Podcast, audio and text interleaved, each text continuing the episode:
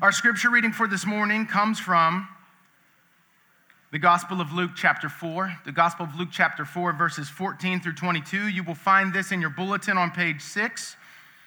And I want to invite you to stand with me as we read God's word together. The Gospel of Luke, chapter 4, verses 14 through 22. And this is God's word. And Jesus returned in the power of the Spirit to Galilee. And a report about him went out throughout the, all the surrounding country. And he taught in their synagogues, being glorified by all. And he came to Nazareth, where he had been brought up. And as was his custom, he went to the synagogue on the Sabbath day, and he stood up to read. And the scroll of the prophet Isaiah was given to him. He unrolled the scroll and found the place where it was written The Spirit of the Lord is upon me, because he has anointed me to proclaim good news to the poor. He has sent me to proclaim liberty to the captives and recovering of sight to the blind, to set at liberty those who are oppressed, to proclaim the year of the Lord's favor. And he rolled up the scroll and gave it back to the attendant and sat down. And the eyes of all in the synagogue were fixed on him. And he began to say to them, Today this scripture has been fulfilled in your hearing.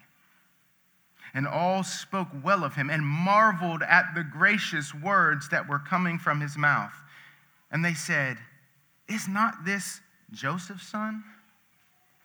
This is the word of the Lord. If you would, lift your hands with me in prayer. Father, we thank you for your word and pray that you would help us to be both hearers and doers of your word. We pray that you would mobilize us and help us to participate in the work that you're doing in the world. Do a work of transformation through the preaching of the word. We ask in Jesus' name. Amen. You may be seated.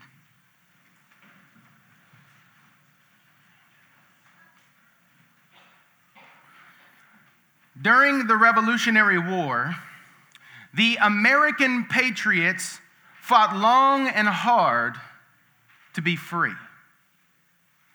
They fought long and hard. They struggled to gain their freedom from the feeling of tyranny, from the experience of tyranny by Great Britain.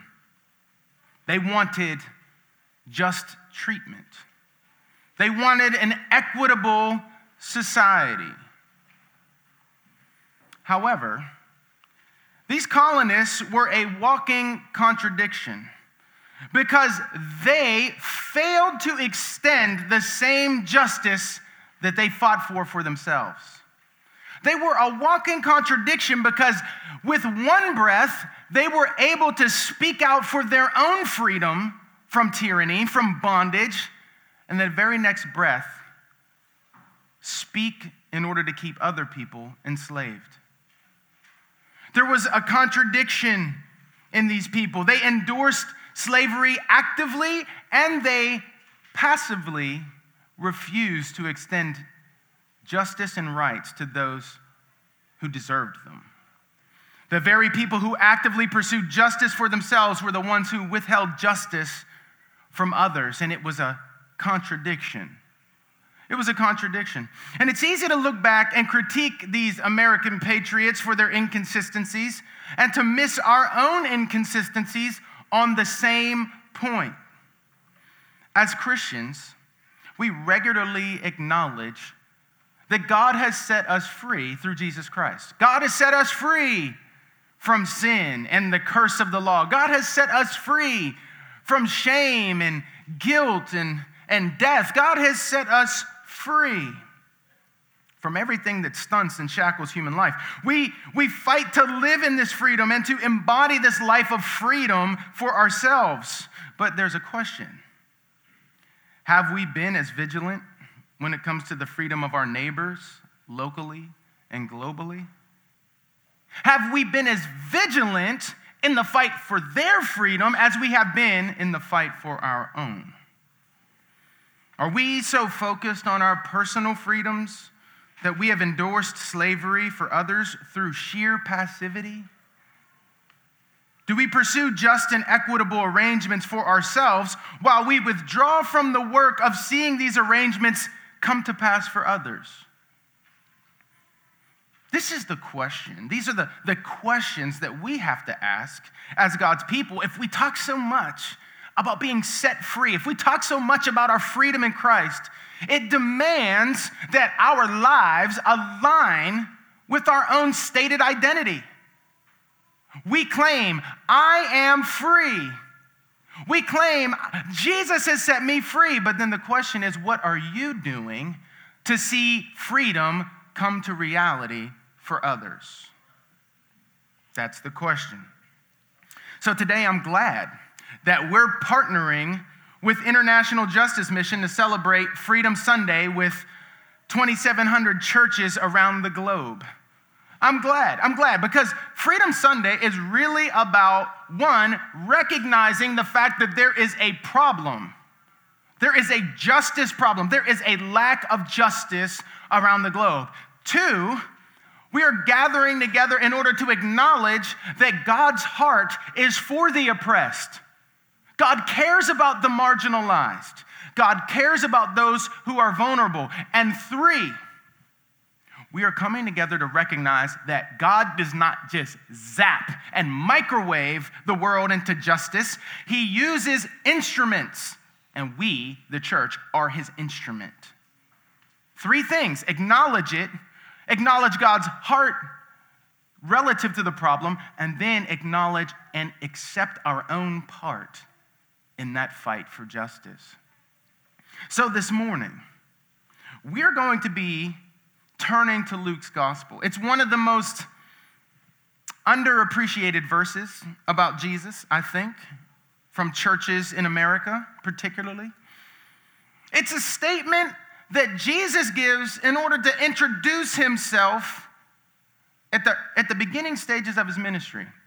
And what we're going to see in this text this morning is the heart of Christian spirituality. There's lots of talk about spirituality today, and it's good. It's good. The world is not getting more secular, it's getting, it's getting more spiritual. But the question we all must ask is what is the nature of my spirituality? Christians, we must acknowledge and ask the question what is the heart of Christian spirituality? And non Christian friends who are in here this morning, we want to invite you to listen in on what it is that we understand spirituality to be about.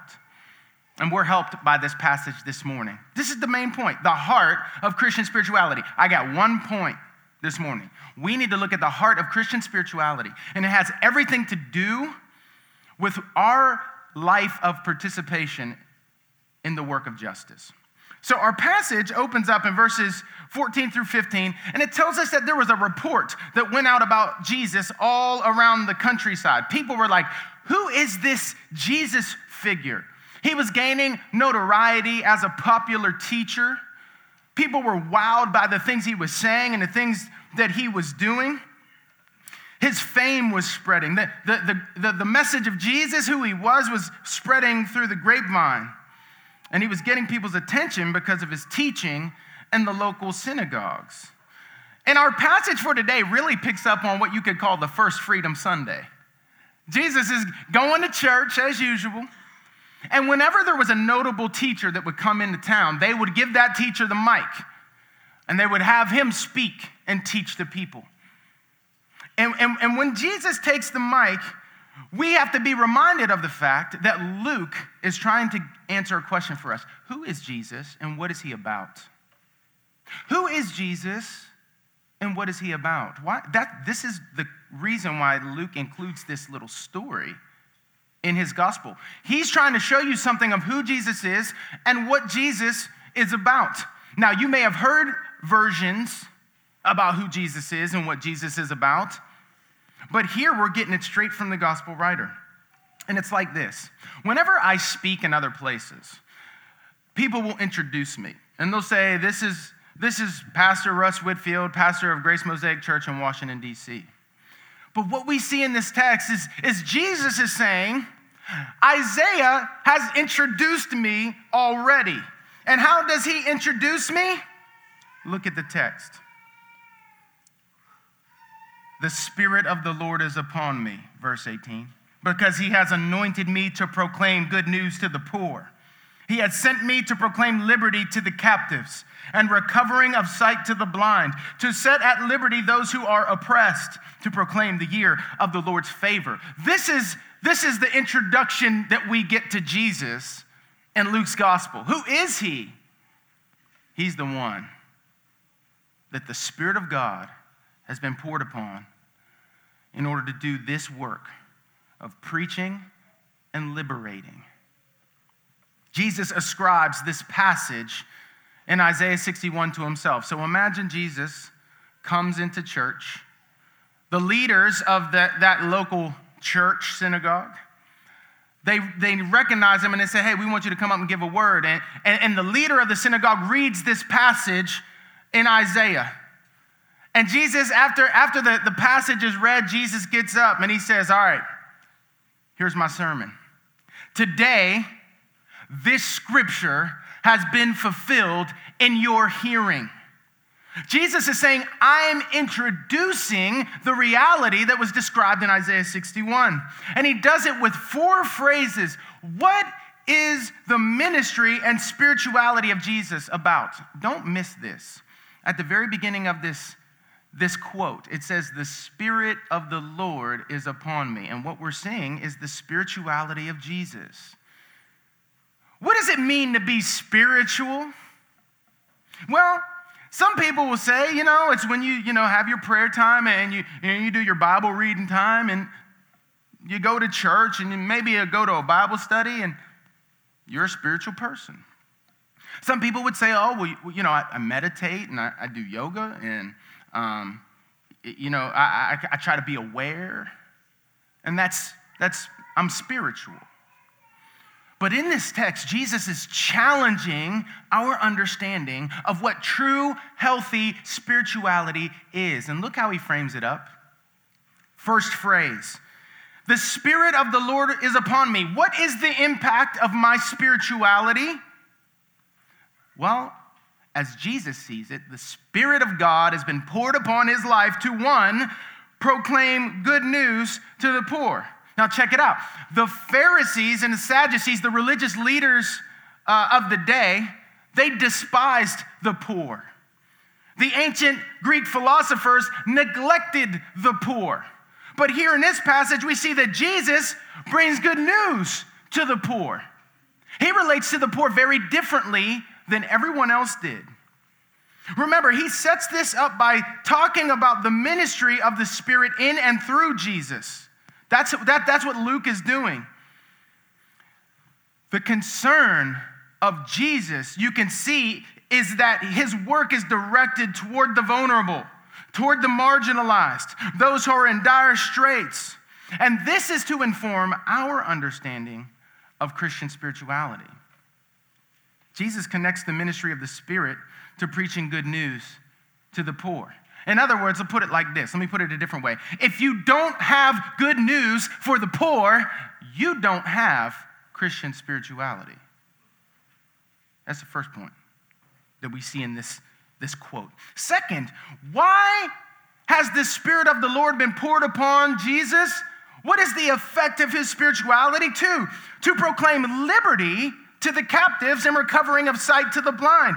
Now, this is a phrase that was originally applied to the people of Israel when they were in exile in Babylon. They were away from home, they were homesick, they were oppressed by foreign oppressors who took all of their talents, who took all of their abilities, all of their intelligence and creativity, and used it for their own selfish purposes. This was the situation of the people of Israel when this phrase was applied to them. They were held under foreign powers.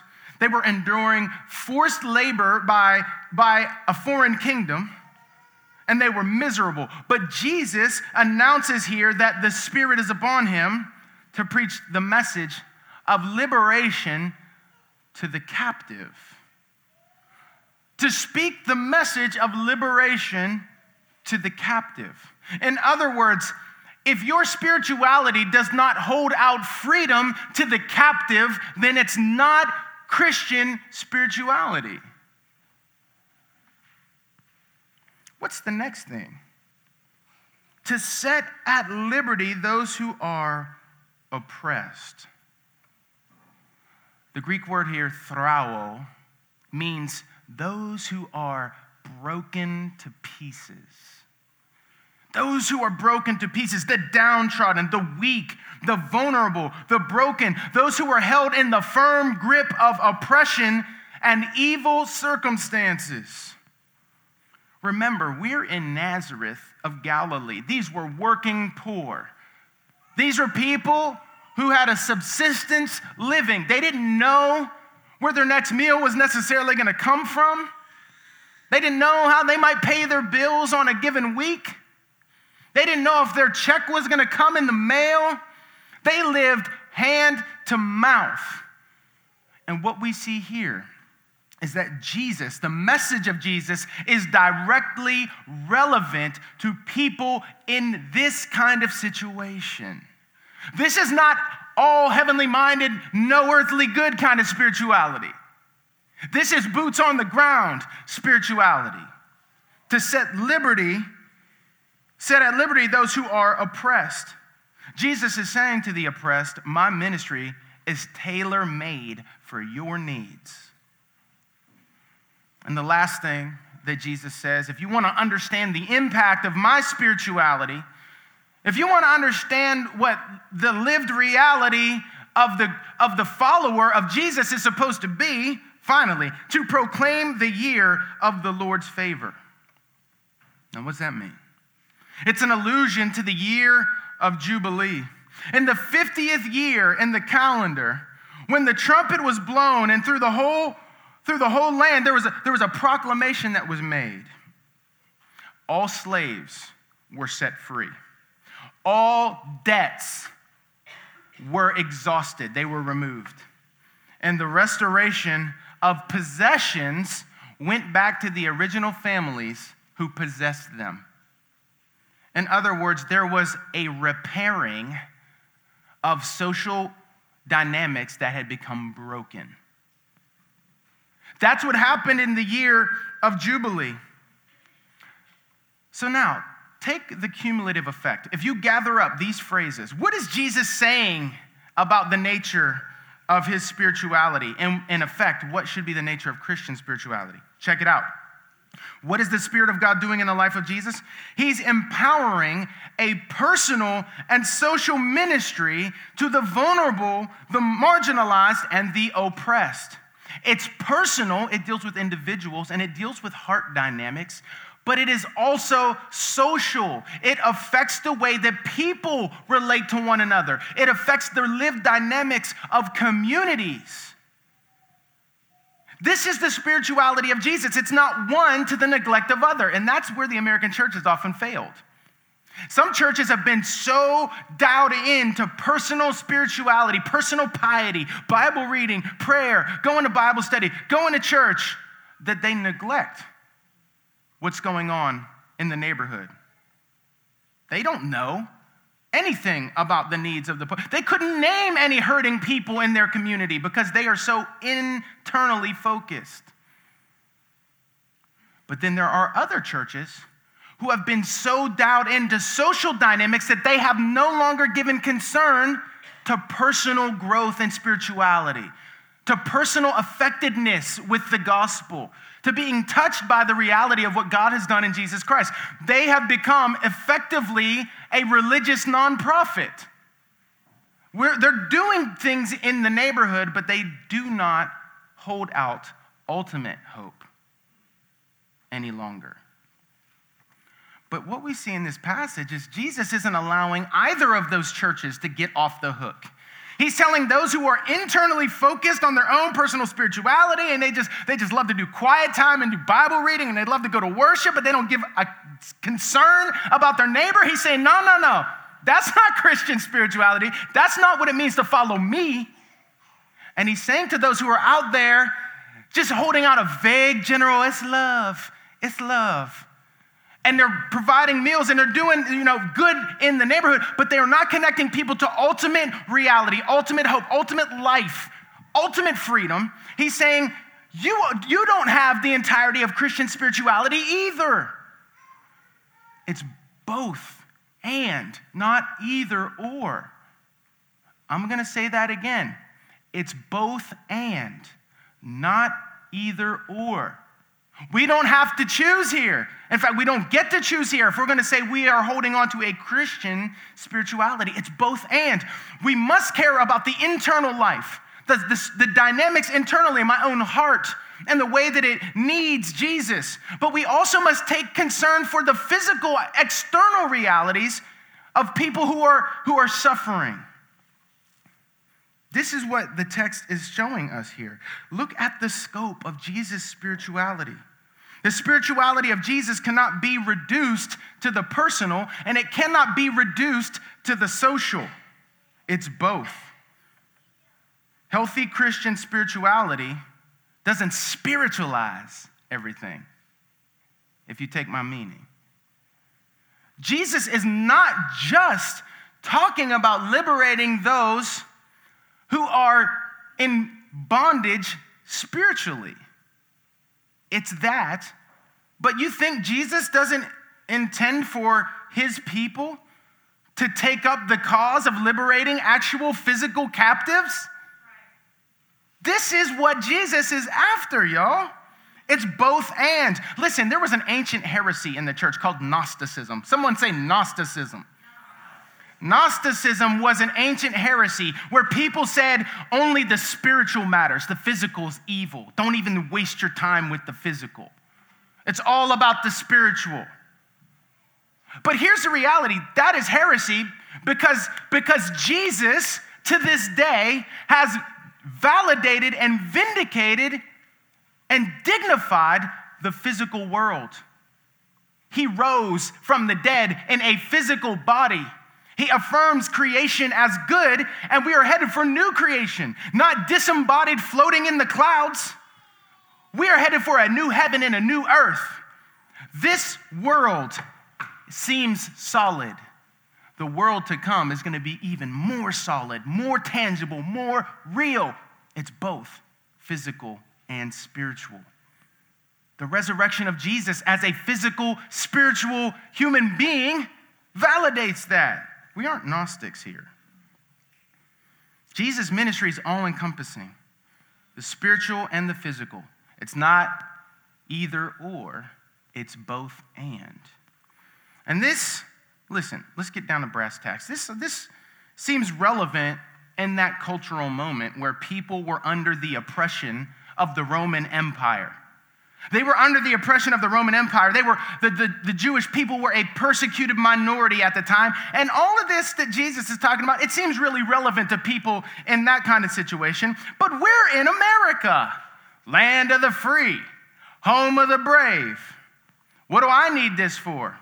I want to speak to you for a few moments. Why do you need this, American Christian? At least for three reasons.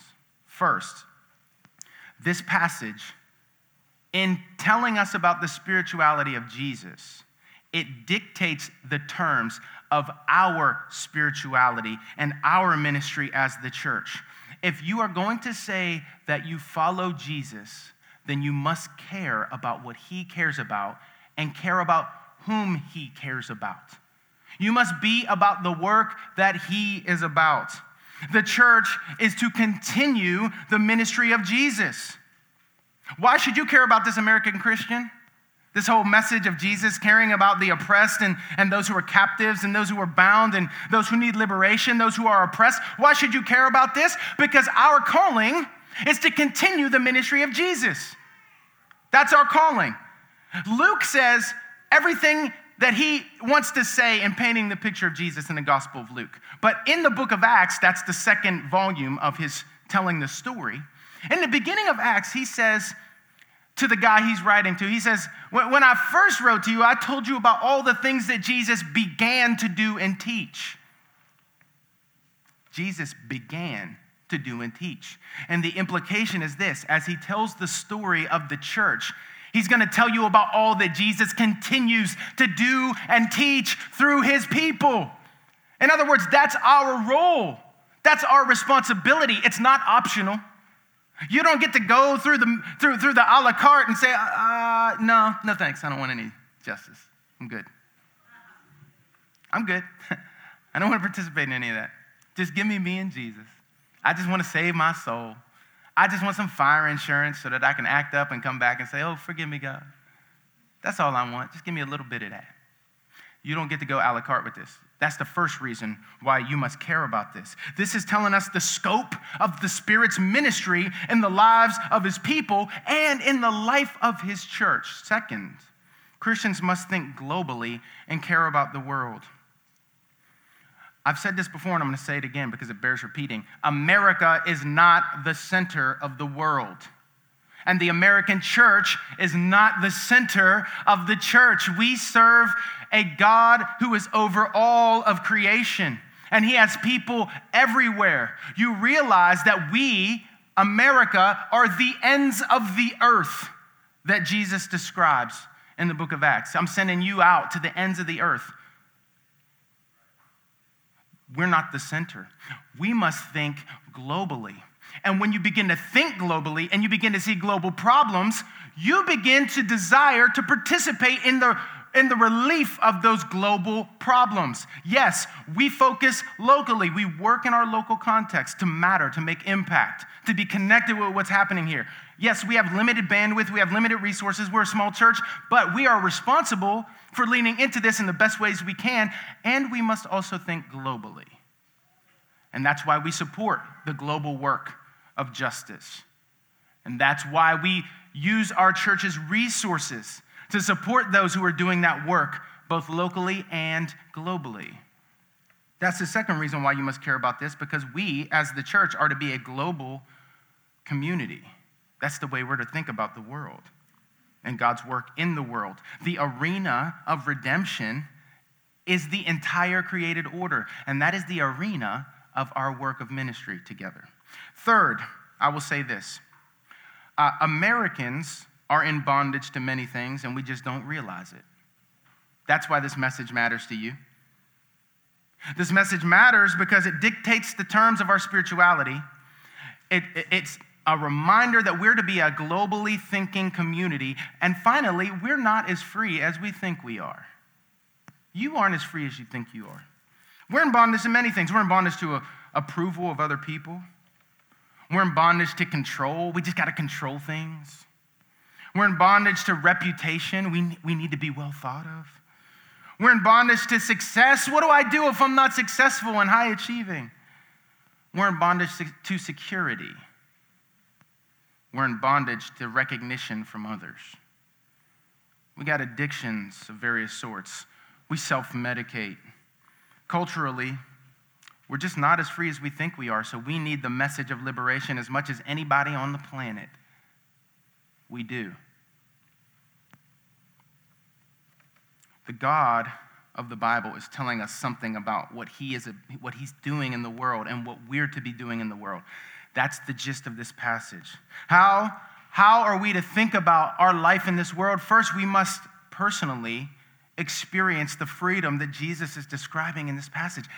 He means to set us free. He has set us free through the gospel. Take another look at the text and consider how Jesus fulfills this passage and good news pours out for us. It's just the beginning, it's not the end. Here's the reality Jesus brings good news for the poor. Jesus became poor like us so that we who were poor could be made rich. That's the good news. We went from rags to riches because Jesus went from riches to rags for our redemption. That's the gospel. Christ identifies with the spiritually and materially poor in our vulnerability so that the poor could identify with him in his venerability, in his greatness, in his honor and dignity. That's the flip that takes place in the gospel. What we see is this you may be poor in here this morning, and the government might not care, but you need to know that God cares. You may be oppressed this morning and fighting for freedom, and no one else seems to care, but you need to know that God cares and God is determined to get his people to care. You might feel like you are within an inch of your life, But what we see in this text is that God has demonstrated his great concern for you. You may be forgotten by the powerful of this world, but the good news is that the all powerful God of eternity remembers people such as you. And that's good news. This is the difference that Jesus makes. We no longer deal in partiality because everyone in every age is tempted to deal with others in partiality based upon what I think I can get from that person. And so I treat people of means differently than I treat those who don't have means. I treat people of influence better than I treat people who don't have much influence. The gospel is meant to completely eradicate partiality. We are to be the kind of community that affirms the existing dignity of all of God's people, all image bearers in this world, whether they are Christian or not. We are, uh, we are to be a dignity affirming community. Why? Because he affirmed our dignity. What could dignify you more than the Son of God come in the flesh to rescue your life? That affirms your great worth to God. And when you have had your worth affirmed by God so magnificently, you should become the kind of person who affirms the worth of other people's. That's our call. Good news for the poor. The gospel tells us that Jesus liberates the captives. The Lord has created a free people so that we will join the work to free people. Do you hear me? He has created a free people so that we will join the work of creating a free people. Free from shame and guilt, free from the burden of sin, free from the chains of the grave, and also free from material stresses and oppression that people are facing in this city and in this world. We don't get to choose either or. It's both and. It's both and. And in as much as the church has been so overly focused on the, phys- the spiritual and have neglected the material needs of people, they have undercut the message of the gospel. They have undercut the working out of the gospel in the life of the church. Because God cares about you, both physical and spiritual, and that's why He has a resurrection plan for you, friends. That's the good news that God cares for you, body and soul. Jesus continues his ministry today through his church, both personally and socially. God creates a freedom fighting people. The gospel tells us that Jesus set at liberty those who are oppressed, broken to pieces. In Jesus Christ, the downtrodden, the weak, those who have been broken to pieces have an advocate. They have an advocate. If your story is that you were broken to pieces, but you found in Jesus an advocate and a rescuer and a savior, then you are to be the kind of person who becomes an advocate for those who are broken to pieces. Do you see it? Do you want to follow Jesus? Then this is what your life will start to look like.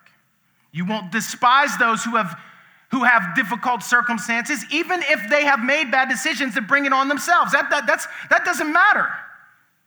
What if Jesus had said to you, Well, you made a mess of your life, it's your fault.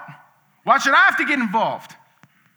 You big dummy, if you wouldn't have made that bad decision, if you wouldn't have spent your money so badly, if you wouldn't have ruined your own life, then I wouldn't have to get involved. Ah. If Jesus had did toward us what we're tempted to do toward other people, we would be lost. But because he chose to do otherwise, because he said, Yes, it's your fault, but your rescue is gonna be my fault.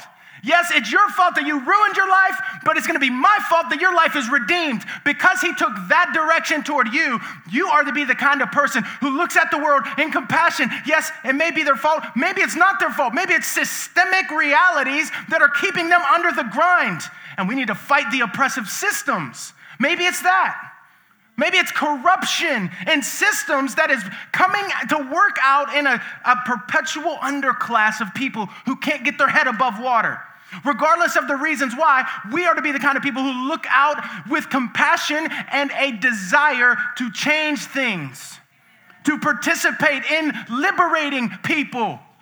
That's our story, so it should be the way in which we relate to the world. The gospel proclaims the year of the Lord's favor. In Jesus Christ, we can declare the year of Jubilee. The age of salvation has come. We can announce to the whole land that slaves are free by faith in the gospel, but we now have the spiritual power, the freedom, and the calling to declare to the world's captives, we are coming for you. We see you, and we are gonna, we're not gonna stop until we see you set free, body and soul. It's both and not either or. We're fighting for you to see you set free. It's, it is only consistent with our story that we fight to see people in physical bondage set free. The life and ministry of Jesus should turn us into the greatest advocates and activists for justice, for equity, for the just and dignified treatment of other human beings for shalom, I'm going to leave you with this passage.